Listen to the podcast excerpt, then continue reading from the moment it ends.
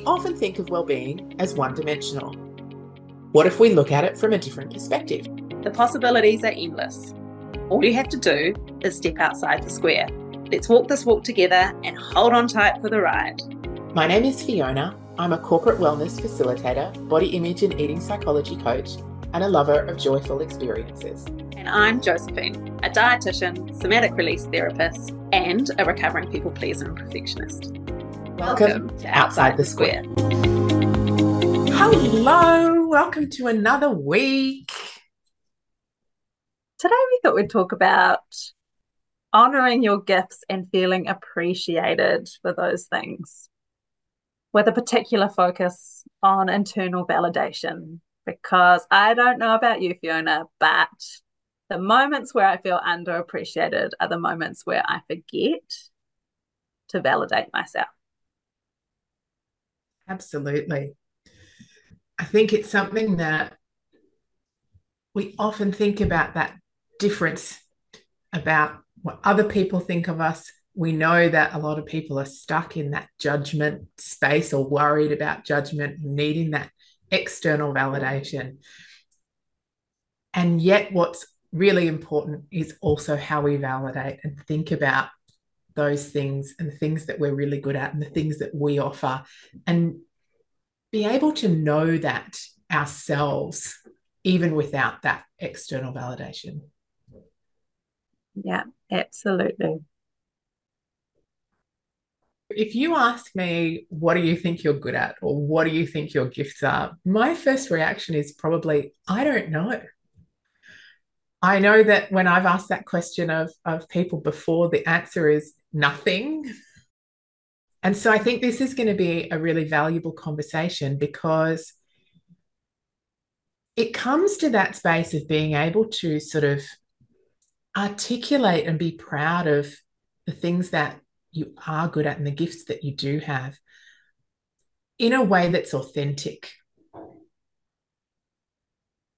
I think Australia and New Zealand might be the same here. But in New Zealand, we are very quick to be modest, to avoid tall poppy syndrome, and to basically not brag about what we're really good at. And that means that it loses some shine internally. Like we, because we never say it aloud, we actually forget we're not honoring those parts of ourselves. Yep. There is, I think, a fear of not wanting to seem arrogant, of not wanting to be seen as shouting from the rooftops, I'm really good at this or I'm really good at that. And as you say, that tall poppy syndrome, which does come up as well, that that sense of when someone, you know, we root for that person and when they find that success and then some of those other feelings of jealousy or spite can can come up and that can then stop us from actually wanting to share and to say what's going on and what we we're really sharing our gifts around so there's a lot that sits under this and i think that's a really uh, important part of this conversation is that finding our gifts speaking about our gifts acknowledging them to ourselves as well as out loud to others, there's a lot of underlying emotions that can get in the way. And I think for me, it was not caring what others think. I think I'm good at my job, at coaching. So I've just started to speak about what I do in public spaces. And in doing so, trying to shed that caring about judgment piece because if I think I'm good enough, then I can, I have a right to stand up and speak about it. And if people like it, great, come on into my world and listen. If you don't, fine, unfollow. That can be a really hard thing to to come to. You and I probably both have talked about being somewhat reformed people pleasers. I want to make sure that everyone's happy and everyone's comfortable and I know lots of women that I speak to that feel the same. I, they say, I don't want to rock the boat. I want to, I want to be everything to everybody. And yet, when we can really acknowledge what our gifts are, one of our gifts might not be for everybody. And that's that's okay. And so that can be really hard to process that. And and as you say, you're getting to that point where yeah, you have a right to talk about those things that you're good at and that you are good enough about. And for the people who aren't interested, we can actually let that go. I know even before I sit down to do a podcast, there's that unease, isn't there? Like, oh gosh, is what we're going to say actually worth listening to?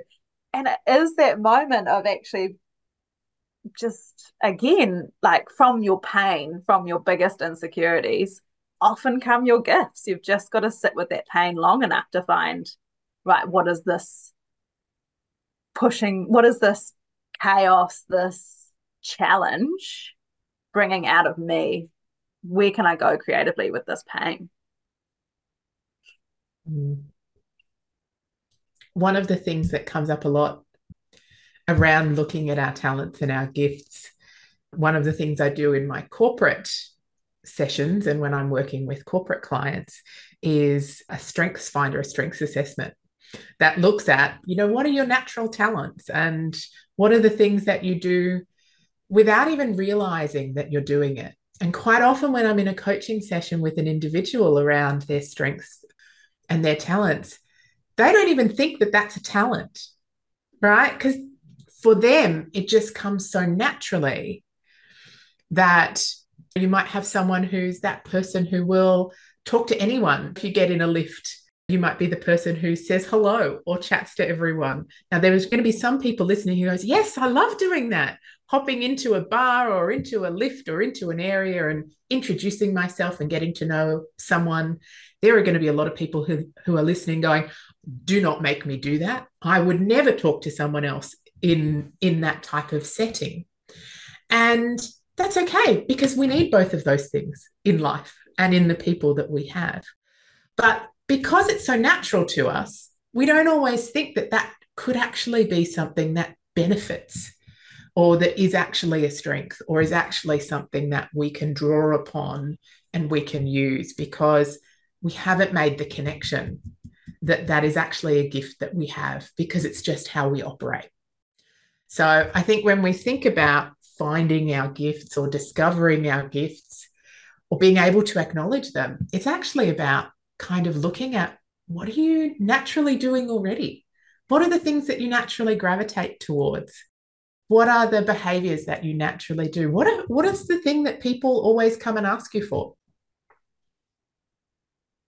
That's going to give you some clues to start really seeing how you naturally operate. Mm, and that so easily trickles down into feeling underappreciated, doesn't it? If you aren't acknowledging within yourself that, yeah, I'm always a person that does that heavy list- lifting and initiates conversation, or I'm always a person that initiates planning for our group of friends, or I'm the glue that brings the community together, then you're not going to feel appreciated in your role as friend. And then it's easy to become bitter or frustrated with those around you that you are giving too much and receiving nothing in return. And if you're feeling like that way, then I encourage you to flip it on its head and start to look for these things within you and appreciating them within yourself. And then you'll actually see the compliments when they're coming towards you. The mirrors will start to appear. Yeah, absolutely. Everything has that shadow side, doesn't it? So when we are that person who who feels who doesn't feel that appreciation because it might be I'm always doing this action or I'm always being asked to do this. I love that mindset shift around that. Well, I'm being asked because it's something that I'm good at. And that val- that external validation that we might be looking for is in that question of those other people when they when they ask for whatever it is. Yeah. Or when they come along and say, thank you for organizing thing. Mm, instead of sitting there feeling frustrated or bitter that you had to do it in the first place, acknowledging that no, it's something I'm good at and it's something I chose to do. I didn't say no, I use my gifts, and here is what I get to receive in return. Here is my service of love if I choose to see it this way. Mm. That's where that balance of internal validation versus external validation really hits the road, where the rubber hits the road, because it's finding that space where if you are doing that all the time and someone doesn't say thank you, it can be hard to to sit with that. As you say it is easy to fall into that trap of feeling unappreciated. And yet i think if you asked that person or if you said to that person hey i feel like i've been doing this all the time that person might come back absolutely as a mirror to you with that self validation again. Yeah, you do that all the time, and I appreciate it so much. Or I love that you do it because I'm not able to. That's not where my skill set lies. So there's opportunity, I think, in that to be able to have others help build that internal validation for you as well and be that mirror. Yeah, it's one of the big shifts I see when working with clients is starting out there's this looking for external validation, whether it's the number on the scales or feeling like you're enough at work or feeling like you are unconditionally loved by a partner. And then there becomes a point where all of a sudden you start to realize that that has to come from you first and start to look for internal validations. What is the feeling I'm looking for from losing weight? I want to feel confident or I want to feel worthy. And then that just shifts everything once you can make that shift because you're no longer outsourcing your power to a number or another person who who knows what's happening in their world but yeah, you've got it within inside you. You determine whether you stay in your gift and your pleasure and your joy, or whether you choose to outsource your power to someone else or something. And then the more that you do that, the more that it builds within yourself as well. So the more that you can acknowledge those little things, the more that that's going to build. Because I think if if we were to ask, I remember I was once asked to write down a list of 50, 50 things that I'm good at. And I was like, I can't write 50 things. Like, there's no way. And I remember the person said, like, take as long as you need. If it takes a week, just have that every time you think about something. And can I tell you, the list had such small, what felt like insignificant things at the time. Things like I am good at folding a fitted sheet. Now, that might not be a skill that everybody needs in life, but it is something that I feel like I'm good at doing. I, I don't have to roll them up. I can fold, I can fold it neatly. it was things like um, I am good at programming the VCR. Now that's showing how old I am. But when I used to at home when no one could work out how to program the VCR to record something off the telly. I was good at that. That went on my list. It wasn't all the big deep things initially. And those little things, it was, I know I'm, I'm really good at baking cakes. And it did take me quite a while to write that list. I certainly didn't do it in one sitting, but I got there and when I looked back over that list, I was able to start seeing the patterns in there in terms of what each of those things meant for me and also for what I could give to others as well. By writing down lots of those little things, it it lets you start to see the patterns. And it's a really great activity to try. I encourage you to get a piece of paper, start your little list, see how long it takes you. For some of you, you might get 50 in, in one sitting. For some of you, it might take a little bit longer to really discover or to, to think about what things you're good at. Mm, I've done that activity before too, and it's so useful to just read it sometimes because you forget as you go through life. And like, I'm really good at puzzles but I only do them once a year. and then all of a sudden, it's like, hey, I'm good at puzzles because I love puzzles. And that's how I could, I could, why don't, why don't I do them more? it gives you that permission. Oh, I would love you over at my house. yeah. So that's what I'm going to do. I'm going to start doing more puzzles and then enjoy it and have more pleasure from it and then brag it to the world that, hey, this is something I'm like pretty amazing at. If you see the pace I puzzle at and the level of focus I do it, like the world just disappears, as is the case with most of our gifts, right?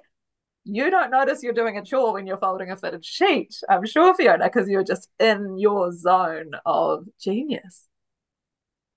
I do get a lot of sat- satisfaction out of it being nice and neat. It's true. Uh, and I'm terrible at puzzles. So it's absolutely, it's when we are doing those things that are our gifts, when we are in there, all those other things fall away. You can't be paying attention to other things. You can't be, your mind can't be in all of those other places when you're really sitting and being in that space that you are offering your gift. And I think that's where the power of finding your gifts really is. And what about the big gifts that take time to build? And like, no one wakes up a genius in their their thing, you know. Like, how do we foster building our gifts, allowing ourselves to get momentum and grow in the areas that we're naturally talented in? Mm, I love that question. I feel like the and the word that came to my mind when you said that was um, perfectionism. and it's uh, for me, it was around letting go of perfectionism. So one of the things I love doing is sewing. I've done a little bit of it. I did did textiles when I was in high school, and I did knitting as well. So I love doing some of those crafty things, but I'm not great at it. I've never been that person to to get to that next level of skill. I can do the basics, but I've never sort of gotten to that next level of really being able to do very complex things. And I remember I had a conversation with someone and I, I had sort of said, Oh, I miss doing some of that crafty stuff, but it's been a while since I've done it. And I feel like it's not going to be very good.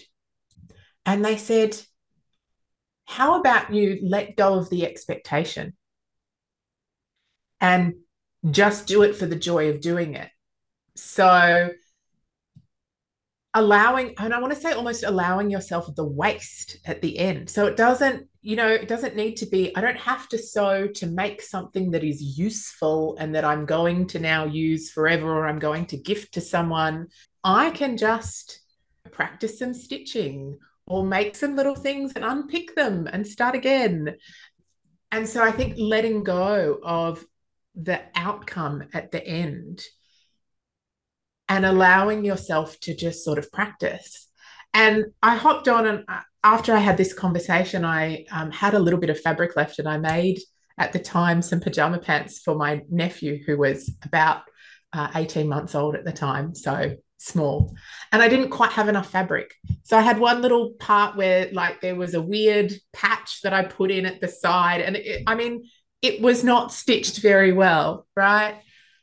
But he didn't know. He's 18 months old. He's just like these are cool superhero pants.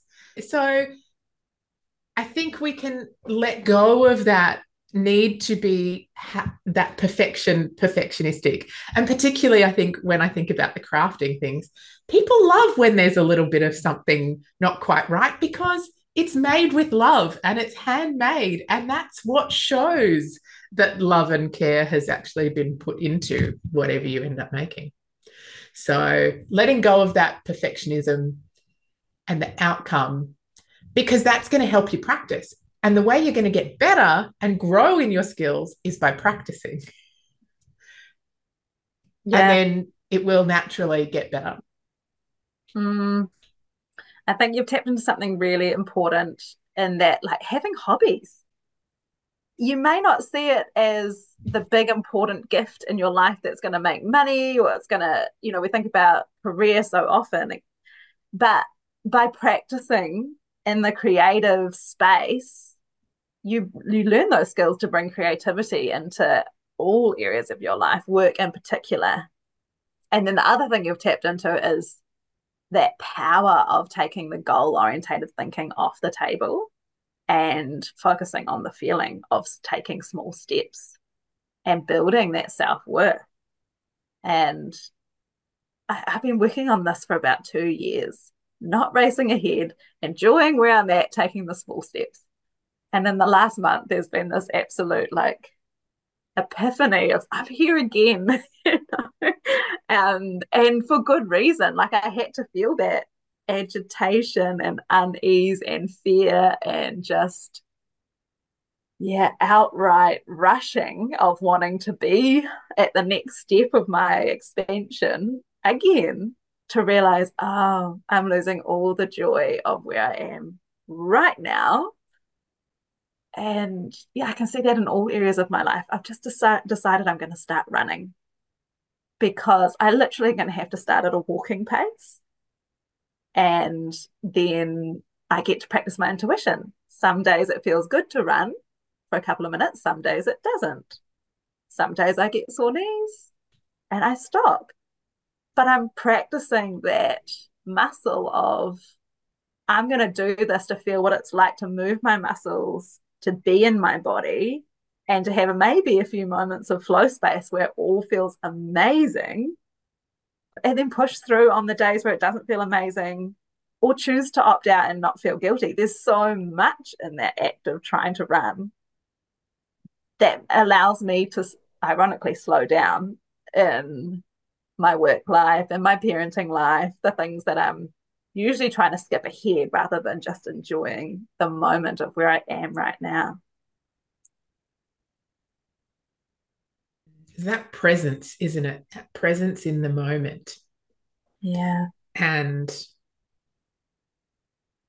being able to be with wherever our gift is in that in that moment. Yeah. Another really great exercise to do. I remember when I did this when I first was doing my training, my eating psychology coaching training. And we were asked to send a message to five people essentially asking what our gifts are. It was, it was basically asking for external validation. so I had to write uh, or send a message to five people asking, What does our relationship mean to you? Hmm. And what is the thing what is the thing that is most meaningful that you feel that i bring to this relationship? And it took me a while to choose my five people and it took a lot of courage to write that kind of out of the blue. And i remember prefacing it. I said you know that i'm doing this course i'm running this training i have been told that i have to ask you this because it can feel weird asking other people what does this mean to you? What do I mean to you? What do I bring? And and having that conversation, right? With friends or with colleagues or with people, sometimes even with our immediate family or with our partner. Some people have those conversations regularly, others don't. So I prefaced it, said, you know, I, I have to ask you this question. I've been asked to ask. And the amount of different answers that I got back was really interesting. The challenge then came from not rebuffing that. I literally just had to say, thank you very much, not give them the answers back again, which is what I wanted to do. Thank you so much. This is what you mean to me, and this is what you bring to me. No, it was about me being able to receive that and feel it and learn how to hold that for myself. Mm-hmm. And that was a really big challenge, really, really valuable thing to do.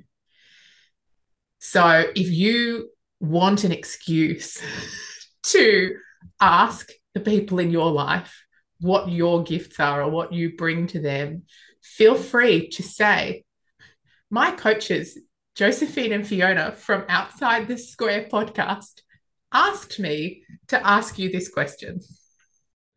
And then ask me if you need that permission, you have it from us as, as a reason to ask that because you will be amazed at the things that, that came back. And for me, it was really, it was heartwarming to hear the things that people felt that I brought. And it allowed me to then start to feel that for myself go, yeah, actually, that is something that I do bring. I didn't realize that was valuable to you. And yeah, it was a really, really special thing to do. Mm, receiving that feedback is so vulnerable. Like we're talking about our ability to receive, receive pleasure, receive joy, recognition, appreciation. And that's a really hard thing for a lot of us. But yeah, if you can open the floodgates a little and then start giving yourself the internal validation, switching it over, as we talked about, to appreciating those things within you, these are your gifts you found them. But there's also your your validation and your worth. You found that too and that's like the real gem.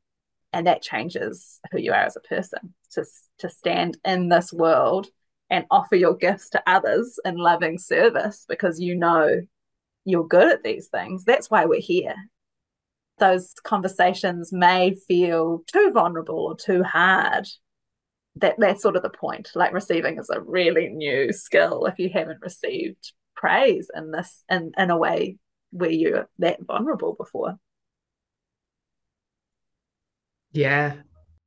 And I have to tell you, I texted people those questions and got text responses because I was too scared to ask in person, which would be different if I redid that exercise now. I probably would ask a few people in in person and actually receive it in the moment.